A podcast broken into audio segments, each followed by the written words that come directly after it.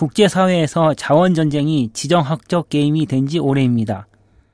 자원하면 바로 연상되는 것은 석유 문제로 인해 발생하는 국제사회의 분쟁일 것입니다. 반면 그냥 일반적인 물도 국제사회에서 주변 국가들과의 관계를 악화시킬 수 있습니다.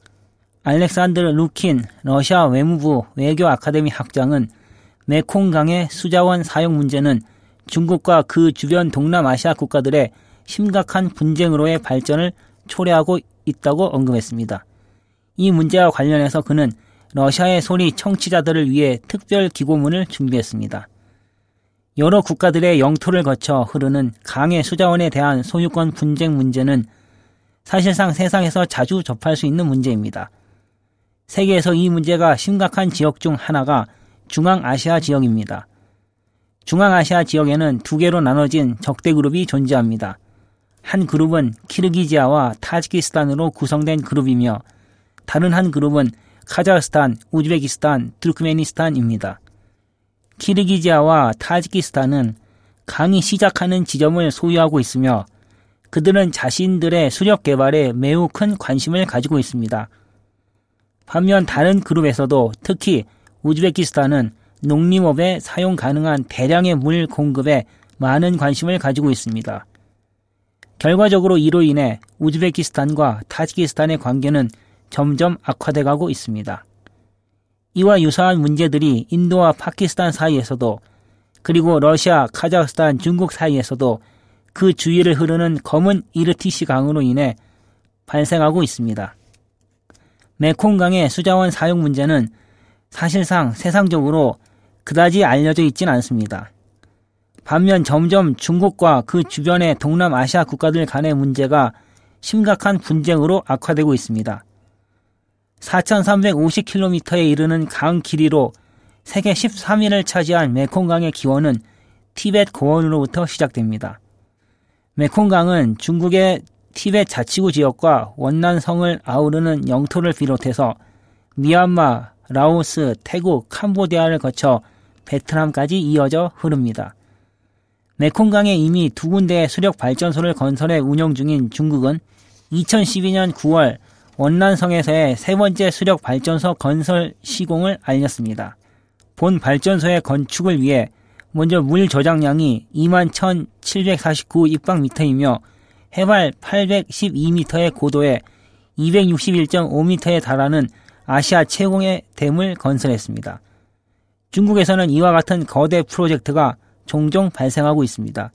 이와 같은 프로젝트들은 종종 강의 흐름을 변화시키며 수만여 시민들의 거주지의 이동과 유서 깊은 도시의 파괴 및 천년 이상의 역사를 자랑하는 중국의 경치에도 변화를 가져다 줍니다.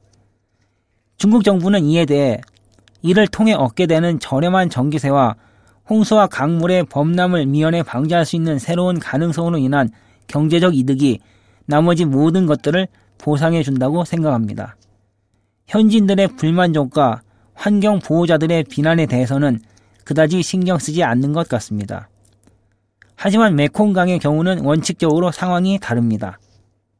이곳에서의 분쟁은 중국 시민들과의 갈등이 아니라 바로 주변 국가들과의 분쟁이며 그들은 강의 상류에서 진행 중인 중국의 수력 발전소 건설은 강물의 수질 변화에 영향을 줄 수 있으며 강의 하류에 위치한 4개의 주변 국가들에게 여러 가지 악영향을 미칠 수도 있다고 보고 있습니다.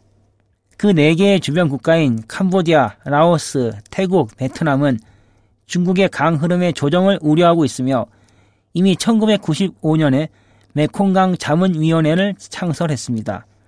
1996년 메콩강과 관련해 협력국 성격으로 대화의 파트너로서 메콩강 상류에 위치한 중국과 미얀마가 자문위원회에 포함됐습니다.